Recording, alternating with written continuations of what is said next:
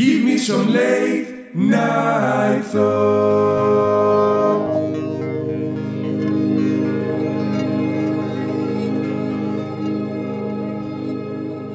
Καλησπέρα και καλώς ήρθατε στο Late Night Thoughts ή αλλιώς το podcast των μεταμεσονύχτιων σκέψεων. Είμαι ο Τάσος Θεοφυλάτο και μαζί απόψε θα μιλήσουμε για την ηθική και για τον ανώτερο άνθρωπο. Πώς δημιουργήθηκε η ανθρώπινη ηθική, ποιος είναι αυτός ο ανώτερος άνθρωπος, γιατί θέλουμε όλοι να μοιάσουμε σε αυτόν τον υποτιθέμενο ανώτερο άνθρωπο. Αρχικά όμως θα θέσουμε κάποιες βάσεις που έχουν βάλει ε, σπουδαίοι στοχαστές όπως ο Νίτσε, ο Σοπενάουερ και ο Καντ.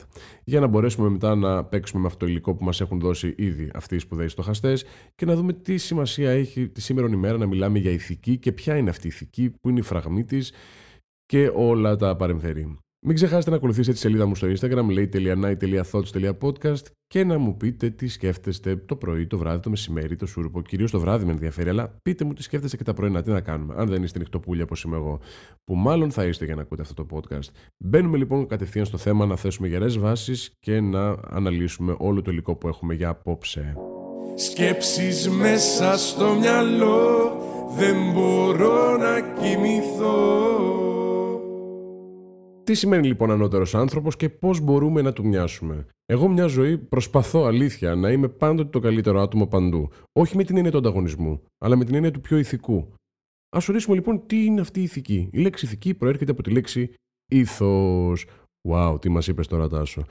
Το οποίο στην ουσία σημαίνει το συνηθισμένο τόπο κατοικίας, τη συνήθεια, το έθιμο, το χαρακτήρα μας. Επομένως, ο όρος ηθική αναφέρεται στην ουσία στο χώρο που υπάρχει ο άνθρωπος και έπειτα στη σχέση του ανθρώπου με τους συνανθρώπους του, με το Θεό και με τον ιστορικό του χαρακτήρα. Η ηθική λοιπόν επικεντρώνεται στην έρευνα για να βρούμε την ουσία του καλού και του κακού. Ζητάει δηλαδή να καθορίσει από τι αποτελείται η ουσία των καλών εντός εισαγωγικών πράξεων, τις οποίες οφείλουμε να πράττουμε κιόλας. Αν το δούμε από εξελικτική σκοπιά, η ανθρώπινη ηθική είναι μια μορφή στην ουσία κωδικοποίησης των σχέσεων μεταξύ των ανθρώπων. Πρόκειται στην ουσία για μια έκφραση της ε, έμφυτης ανθρώπινης κοινωνικότητας που έχουμε, η οποία όμως συνδέεται και από κάποιους άρρηκτους κανόνες. Δηλαδή, όπως είναι το ότι δεν πρέπει να σκοτώνω τον άλλον δίπλα μου. Τόσο απλά.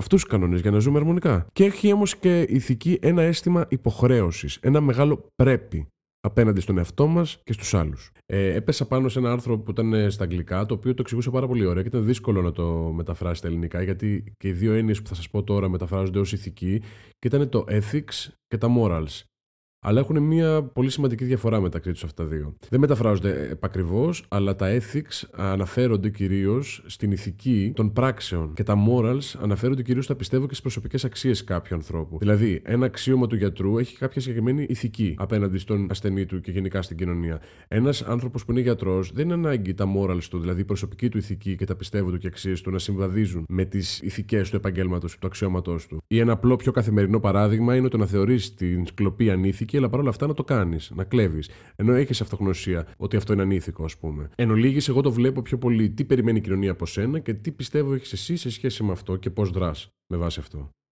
Οι μεγαλύτεροι λοιπόν στοχαστέ του είδους που μίλησαν για την ηθική προσπάθησαν να διαμορφώσουν ένα πολύ ισχυρό φιλοσοφικό, σλά θεολογικό, πολιτικό, ηθικό σύστημα σκέψης, το οποίο είχε απότερο σκοπό, ρε παιδί μου, να διασφαλίσει την εύρυθμη λειτουργία μεταξύ των ανθρώπων. Με βάση τον κύριο Καντ, ο καθένας είναι ελεύθερος να επιλέξει πώς θα ενεργήσει, τηρώντας ωστόσο μερικούς βασικούς όρους. Πρώτον, αυτό που θα επιλέξει να μπορεί εν δυνάμει να γίνει νομοθεσία. Νομοθεσία με την έννοια η ηθική μου σκέψη να ανταποκρίνεται σε μια πράξη στην οποία θα μπορεί ο άλλος να υιοθετήσει και να γίνει κανόνας. Δεύτερον, πάντοτε να διασώζεται η ανθρώπινη αξιοπρέπεια. Και τρίτον, να γίνεται ισότιμα σεβαστή η ανθρώπινη ζωή. Είχε πει κάτι πάρα πολύ ωραίο ο Καντ, το οποίο ταιριάζει τα μαμ με την εποχή που ζούμε. Θα πιστεί κάποτε το χοντροκέφαλο ανθρώπινο γένος ότι μεγαλύτερη μορία και συμφορά από τον πόλεμο δεν υπάρχει. Και από τα παθήματά του θα διδαχθεί κάποτε ότι πρέπει να τον καταργήσει σαν υπερβολικά οδυνηρό και ακριβό τρόπο για επίλυση διαφορών. Πάρα πολύ ωραία τα λέει ο Καντ. Με βρίσκει απόλυτα σύμφωνο. Η ηθική από όλους τους στοχαστές έχει ένα κοινό, όπως το βλέπω εγώ. Να έχεις σκοπό πάντοτε όχι το ιδιωτελές καλό, αλλά το μεγαλύτερο όφελος πάντοτε να πέφτει στον κόσμο όλο. Η ηθική δεν είναι το δόγμα, λέει ο Καντ, που καθορίζει πώς να γίνουμε ευτυχισμένοι, αλλά πώς να είμαστε άξιοι για να γίνουμε ευτυχισμένοι. Εδώ λίγο αυτό για μένα είναι αμφιλεγόμενο. Εγώ θεωρώ πως είμαστε όλοι άξιοι να είμαστε ευτυχισμένοι. Βέβαια, θα πετάξω τώρα μια μικρή παρένθεση. Η ευτυχία δεν είναι μια μόνιμη κατάσταση. Η ευτυχία είναι στιγμές αναγκαστικά. Δεν μπορείς να είσαι συνέχεια. Δεν μπορείς να έχεις συνέχεια άνοιξη. Θα έχεις αναλλαγέ. Και πάει λέγοντας. Κλείνω την παρένθεση. Ο Καντ λοιπόν απεχθανόταν τα συναισθήματα. Και απαιτούσε την κατανίκηση κάθε συναισθηματικής αδυναμίας. Ένας άλλος Γερμανός φιλόσοφος και θεατρικός συγγραφέας, ο Σίλερ, ηρωνικά έλεγε ότι ευχαρίστως εξυπηρετώ τους φίλους μου, αλλά δυστυχώς το πράτο ποροπή. Γιατί αισθάνομαι τύψη συνειδήσεως ότι δεν είμαι ενάρετος. Κοιτάξτε τι είπε, όχι ντροπή, ροπή. Μπορεί να έχει μέσα κοινή ρίζα και ντροπή, αλλά η ροπή είναι η τάση μας η τάση προς αυτή τη φύση του. Το κάνω όχι επειδή θέλω να το κάνω. Επειδή νιώθω άσχημα που δεν το έκανα και τώρα νιώθω τύψη, άρα πρέπει να το κάνω. Τέλεια. Ο Νίτσε τώρα, φίλος μου, πολύ ο Νίτσε, έκανε κάτι τελείως διαφορετικό. Ξεχώριζε την ηθική από την αυτονομία. Επειδή για τον Νίτσε ηθική σημαίνει να υπακούσε υπάρχοντες νόμους και κανόνες. Ενώ αυτονομία να δημιουργείς εσύ τους νόμους για να ζήσει σύμφωνα με αυτούς. Σύμφωνα με τον Γκάντ, η ηθική διεξάγεται σε δύο άξονες. Ο ένας άξονας υποστηρίζει ότι ο ηθικός νόμος απορρέει από το ίδιο το άτομο και ο ίδιος ο άνθρωπος το επιβάλλει στον εαυτό του. Hmm. Ωστόσο, η αντίθετη άποψη υποστηρίζει πως οι ηθικές αρχές πηγάζουν από την κοινωνία, στους κανόνες στις οποίες ο άνθρωπος πρέπει να πειθαρχεί. Ο άλλος άξονας λοιπόν που υποστηρίζει ο Κάντ είναι ότι ο λόγος είναι η πηγή κάθε ηθικής πράξης, δηλαδή η λογική. Και η ηθική πράξη πρέπει να εμπεριέχει αρετή, πίστη, ειλικρίνεια και ταξική συνείδηση. Το να ζεις λοιπόν ηθικά είναι το σύνολο των αγαθών που είναι ας πούμε η φάρη για τον προσανατολισμό των αξιών μας. Η οικογένεια παρέχει τους θεμελιώδεις κανόνες και η κοινωνία εγγυάται τα ανθρώπινα δικαιώματα. Το κράτος κανονίζει τη σχέση ατόμου και πολιτείας. Ωραία τα θέτει λίγο Καντ. Δεν λειτουργεί το πράγμα δυστυχώς έτσι. Λοιπόν, πάνω σε αυτούς τους δύο άξονες του Καντ άσκησε κριτική ο κύριος Σοπενχάουερ, Γερμανός φιλόσοφος, ο οποίος βρήκε ασαφή την κριτική του κύριου Καντ. Την κριτική εννοώ την κριτική πάνω στην ηθική. Και την οποία την απέδωσε βέβαια ότι είναι ασαφής αυτή η κριτική, επειδή είναι σε προχωρημένη ηλικία ο Καντ όταν τα έγραψε αυτά. Αλλά τι παρατήρησε ο κ. Σοπενχάουρ. Παρατήρησε μια, μια σχέση μεταξύ χριστιανισμού. Γιατί στο Ευαγγέλιο κατά Ματθαίου λέει μια ράδα που λέει Πάντα ουν όσαν θέλετε είναι να ποιώσουν οι μήνυ άνθρωποι, ούτω και εμεί ποιείτε αυτή.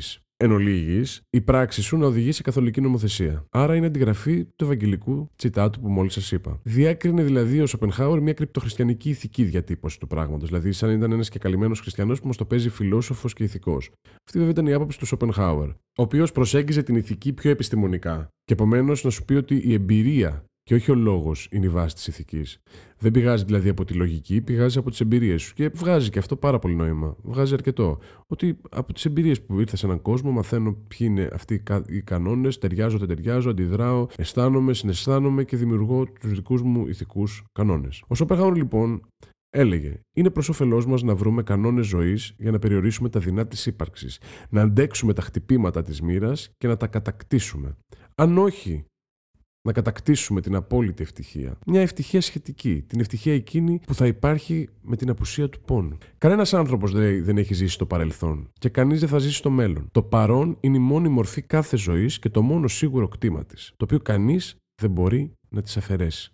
Μέσα σε όλο αυτό το πλαίσιο της ηθικής λοιπόν που θέσαμε, θα μιλήσουμε για τον ανώτερο άνθρωπο. Ποιος είναι ο ανώτερος άνθρωπος; Ο ανώτερος άνθρωπος, λοιπόν, υποτίθεται, είναι ικανοποιημένος και ήσυχος. Ο κοινός άνθρωπος, εγώ δηλαδή, πάσχει πάντα από άγχος. Ναι. Ανώτερος άνθρωπος είναι ο σοφός, που είναι κυρίαρχος του εαυτού του σε όλα και που εφαρμόζει παντού τους κανόνες της ορθής ζωής. Ο κοινός άνθρωπος, αντίθετα από τον ανώτερο, δεν κάνει το καθήκον του και αισθάνεται μια υποσυνείδητη αγωνία, που τον καλεί να διαπράττει λάθη και βυθίζεται σε περισσότερο άγχος. Εγώ και πάλι εγώ. Το άγχος ισοδυναμεί με κακή ψυχική υγεία και αποκαλύπτει μια εσωτερική διαφωνία. Οι φιλόσοφοι λοιπόν συνιστούν πριν από κάθε τι άλλο, να προβούμε σε μια μερόληπτη εξέταση του χαρακτήρα μας. Δηλαδή, πριν κατηγορήσουμε το περιβάλλον και τις συνθήκες μας, να αναρωτηθούμε μήπως κάτι φταίμε κι εμείς, πριν τους πούμε γύρω μας όλους ηλίθιους, μήπως είσαι και εσύ ο ηλίθιος, μήπως και εσύ συμβάλλεις στο δράμα που ζούμε αυτή τη στιγμή γύρω μας.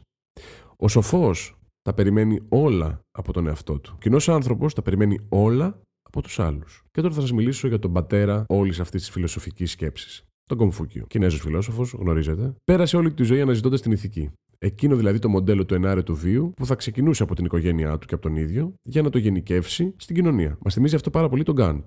Άρα ο Καντ σίγουρα, χωρίς να το ψάξω περαιτέρω, μόνο και μόνο διαβάζοντας, βλέπω ότι έχει επηρεαστεί πάρα πολύ από τον Κομφούκιο. Γιατί ο Καντ μας λέει, όπως και ο Κομφούκιος, ο ακρογωνιαίος λήθο της σκέψης είναι λοιπόν η προσωπική ηθική η οποία, αν τη γενικεύσεις στο σύστημα διακυβέρνησης, θα μπορούσε να κάνει θαύματα σε επίπεδο ανθρώπινης συνύπαρξης. Δηλαδή, οι κοινωνικές σχέσεις θα κυβερνούνταν από την ακαιρεότητα, τη δικαιοσύνη και την ειλικρίνεια. Γλυκούλη κομφούκε. Το πίστευες. Και εγώ το πιστεύω. Αλλά δεν συμβαίνει δυστυχώς. Πόσο εύκολο είναι να μοιάσεις λοιπόν στον ανώτερο, ανύπαρκτο άνθρωπο; Είναι μια συνεχής ύπαρξη ή στιγμιαία μόνο μπορείς να γίνεις ανώτερος άνθρωπος; Εμένα μου μοιάζει σαν τη θεοποίηση της ανθρώπινης φύσης. Και εν τέλει επιστρέφει πάλι στη δομή της θρησκείας. Δηλαδή παραδέχομαι ότι ως άνθρωπος είμαι μητελή, έχω σφάλματα και αποδεχόμενος τα λάθη μου και την αιώνια τυραννία να φτάσω σε κάτι ανώτερο από εμένα. Με αυτή την έννοια, σαν λειτουργία δεν διαφέρει καθόλου από κάθε είδος θρησκείας. Η τάση που μας κάνει όμως να θέλουμε να μοιάσουμε σε αυτόν τον ανώτερο άνθρωπο πηγάζει μέσα μας. Κανείς δεν επιλέγει να γίνει ανήθικος και κακός επειδή έτσι το αρέσει. Κάτι του έχει συμβεί. Αντιδρά προφυλάσσει την ύπαρξή του. Διακρίνω εγώ, αν με ρωτάτε, μια τέλεια ισορροπία. Δράση, αντίδραση. Άρα, αν δεν θες να πάθεις κακό, δεν θα προκαλέσεις κακό. Ή είναι αυτή η δικαιολογία ενός δειλού που δεν θέλει να συμμετέχει στα κοινά και φοβάται. Το ρωτάω αληθινά αυτό. Αν δεν δράσεις πάντως, δεν θα αλλάξει τίποτα γύρω σου. Και κατ' επέκταση, ούτε εσύ ο ίδιος. Το να τυραννιόμαστε τώρα σε θεωρητικά μοντέλα ανωτερότητας και στοχασμών μπορεί να μας φυλακίσει άνετα στην αδράνεια. Γιατί, αν στοχάζεσαι τα ηθικά διλήμματα κάθε πράξης, τότε παρατηρείς ότι μία από τις πιο πιθανές λύσεις είναι το να μην κάνεις τίποτα να μην πάρεις θέση. Έτσι όμως επιτρέπεις τη ροή των πραγμάτων, νομίζοντας ότι είσαι αμέτωχος, αλλά δεν είσαι. Είσαι εν δυνάμει δράστης και επιλέγεις να είσαι απλός παρατηρητής. Όπως προκύπτει και από τη λογική αλληλουχία των σκέψεων αυτών. Ένας ηθικός αυτούργος έχει ευθύνη. Αυτό σημαίνει και η διαλέξη. Ηθικός αυτούργος. Γιατί δεν έπραξε ή επειδή επέτρεψε να συμβεί ένα συμβάν. Δεν θα το κρίνω ως καλό ή κακό. Γιατί εγώ πιστεύω ότι είναι σχετικές έννοιες και αμφίροπες. Η σημασία τους μπορεί να αλλάξει πολύ εύκολα αν τροποποιηθούν οι παράγοντες ενός προβλήματος μιας κατάστασης. Έτσι λοιπόν, μένεις στάσιμος και πνιγμένος σε σκέψη ενώ η ζωή σε προσπερνά. Η μόνη πράξη που μπορεί να φέρει λύση είναι η ίδια η πράξη. Όποια πράξη. Απλά να είναι ενάντια στη στασιμότητα. Είναι παράλογο να ζητάς κίνηση ενωμένης ακίνητος. Όπως λέει και η αρχή διατήρηση της ενέργειας και της ύλης, τίποτα στο σύμπαν μας δεν καταστρέφεται και τίποτα δεν δημιουργείται από το μηδέν απλά αλλάζει μορφή. Έτσι λοιπόν, έχουμε όλες τις πιθανές πράξεις και κινήσεις μέσα μας και έχουμε και την επιλογή του πότε θα τις αποδεσμεύσουμε. Είμαστε λοιπόν η αένια κίνηση της ροής του σύμπαντος σε ανθρώπινη μορφή. Τίποτα δεν είναι αδύνατο, κυριολεκτικά και μεταφορικά. Πράξη και μετά σκέψη. Όχι το ανάποδο. Εγώ το ανάποδο κάνω συνέχεια, δυστυχώς. Το ένστικτο και το υποσυνείδητο όμως όμως λαμβάνουν λεπτομέρειες και πληροφορίες που μας διαφεύγουν. Πρέπει να τα εμπιστευόμαστε. Με κλειστά τα μάτια. Και σας το λέω εγώ. Το πιο υπεραναλυτικό on στον πλανήτη Γη αυτή τη στιγμή. Αλλιώς είμαστε χαμένοι στις σκέψεις και είναι λες και έχουμε ρίξει το κέρμα στον αέρα για να λάβουμε μια απόφαση με κορονεγράμματα και το κέρμα μένει στον αέρα σταματημένο για πάντα, χωρίς να έχει πάρει την όψη που επιθυμούμε. Η πράξη θα δώσει ροή στη συνέχεια μας. Οπότε τι είναι ηθικό και τι όχι. Μπορεί να μας περιορίσει απίστευτα πάρα πολύ. Τόσο πολύ που να μην ζούμε εν τέλει. Και εν τέλει να ξεσπάσουμε ζώντας ανήθικα. Τουλάχιστον αυτό είναι μια επιλογή. Ο ανώτερος άνθρωπος για μένα πρέπει να κοιτάει το γενικό συμφέρον και το ευρύτερο καλό της κοινωνίας. Αλλά πόσο εύκολο είναι, ρε παιδιά, αυτό να γίνει έμπρακτα. Πόσες και ποιες βασικά θυσίες πρέπει και μπορείς να κάνεις; Είμαστε όλοι στην ίδια θέση. Προφανώς και όχι. Πώς μπορείς να μιλάς για ανώτερο άνθρωπο στην πράξη όταν αναγκάζεσαι να κλέψεις για να ζήσεις; Πώς μπορείς να πετύσει από αυτόν τον άνθρωπο να είναι ηθικός όταν όλη η κοινωνία του συμπεριφέρεται ανήθικα; Α δούμε ένα παράδειγμα με παραδοξότητας της ηθικής με το κλασικό ηθικό δίλημα του τρένου. Βρίσκεται ένα τρένο, δύο ράγες και ένας μοχλός. Εσύ έχεις τον έλεγχο του μοχλού.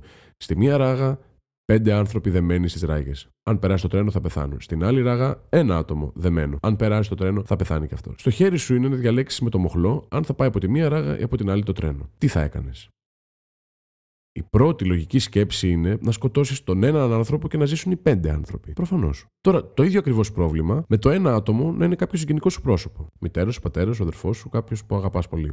Εκεί τι κάνεις; Ανήθικο είναι να σκοτώσεις και πάλι. Τώρα δηλαδή αλλάζει το πρόβλημα; Όχι. Θα σκοτώσεις πέντε για να σώσεις το αγαπημένο σου πρόσωπο. Θέλω να πω ότι πάντα η ηθική δεν μπορεί να είναι καθολική. Τα ηθικά διλήμματα, όπως βλέπετε, είναι δύσκολα γιατί τις περισσότερες φορές και οι δύο επιλογές που έχεις είναι σχεδόν ισορροπημένες.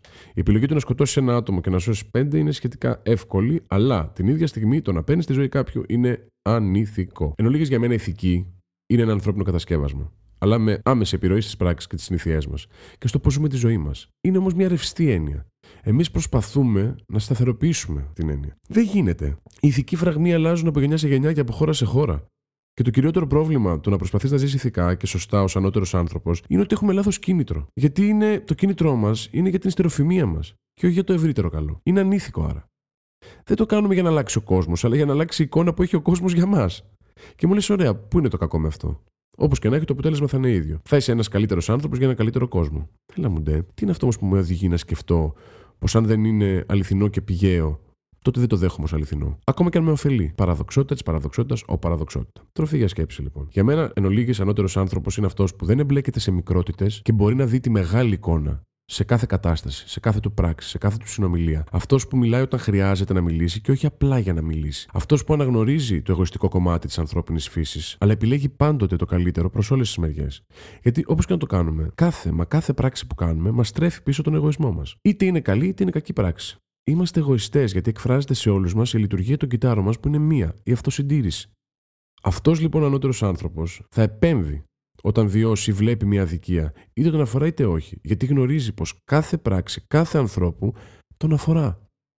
Δεν θα σταθεί σε μικροπρέπειες και ηθικοπλαστικέ συμπεριφορές. Θα κερδίσει το σεβασμό σου και δεν θα τον απαιτήσει. Και επίσης, δεν γίνεσαι από τη μία μέρα στην άλλη.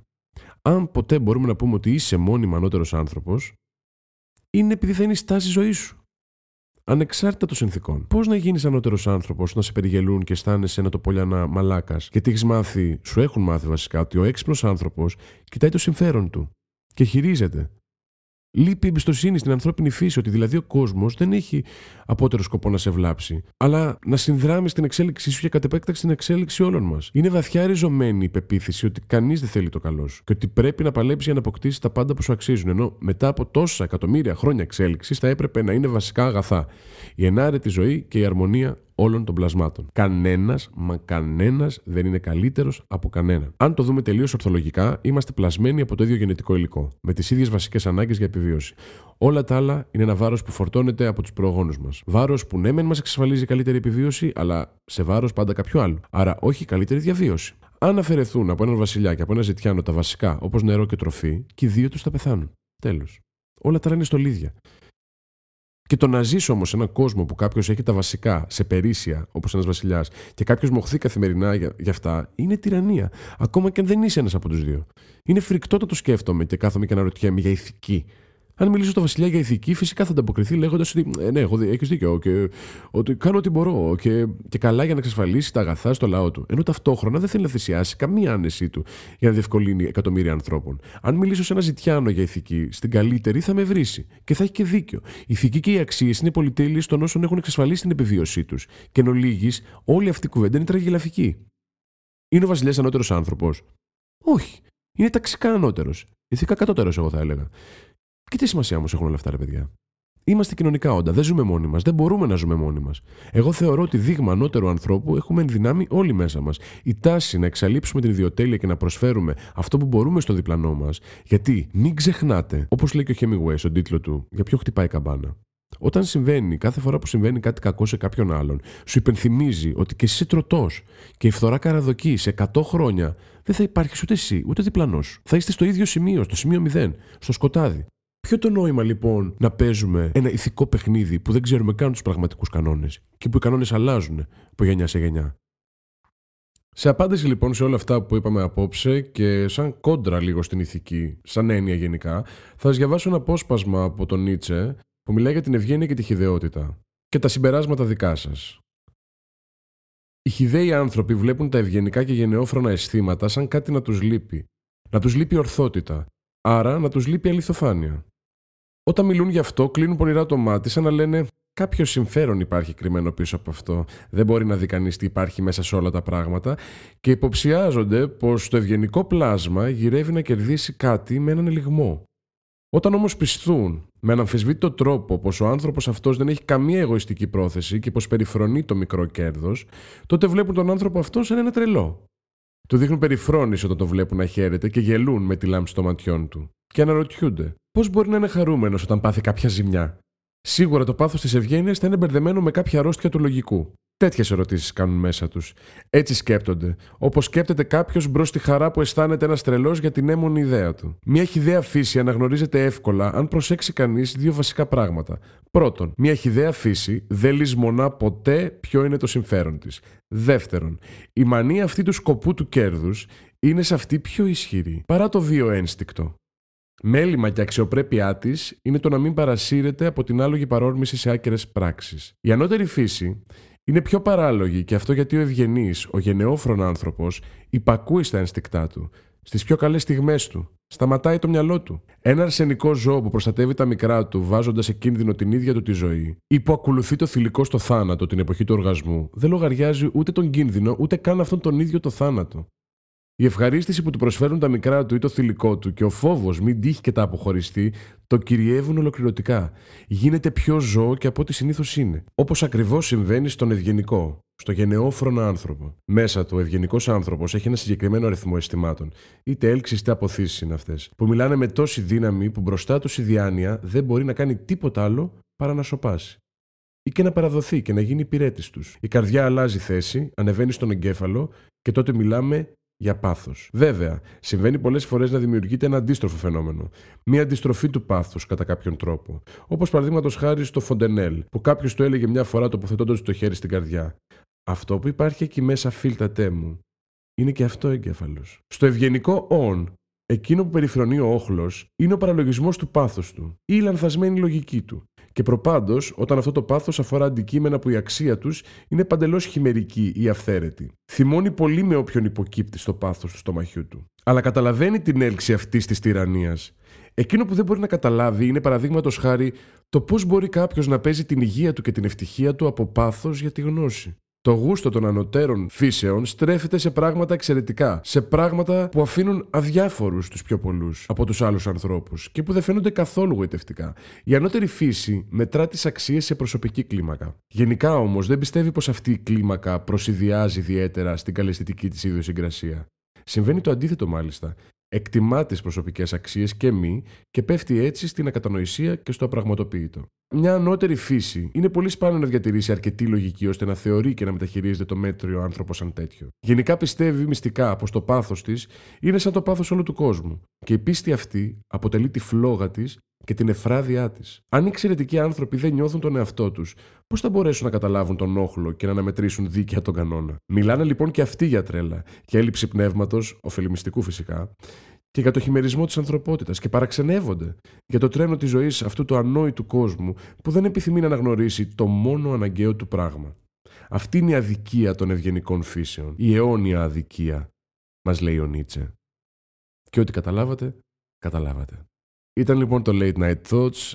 Ήταν ένα επεισόδιο περί γεμάτο ερωτήματα και όχι απαντήσεις, γιατί είναι ένα πάρα πολύ ρευστό θέμα, όπως σας είπα και το πιστεύω κι εγώ.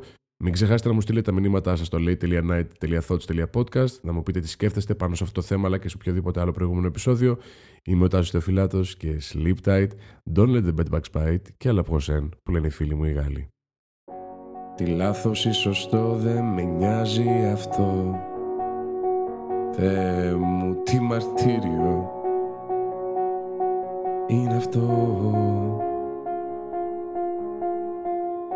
Τι λάθος, τι σωστό δεν με νοιάζει αυτό. Θέλω μόνο να μπορώ να ονειρεύομαι χωρίς να φοβάμαι πια. Τι λάθος ή σωστό δεν με νοιάζει αυτό Θέλω μόνο να μπορώ. Να μπορώ να αγαπώ. Χωρίς εγωισμό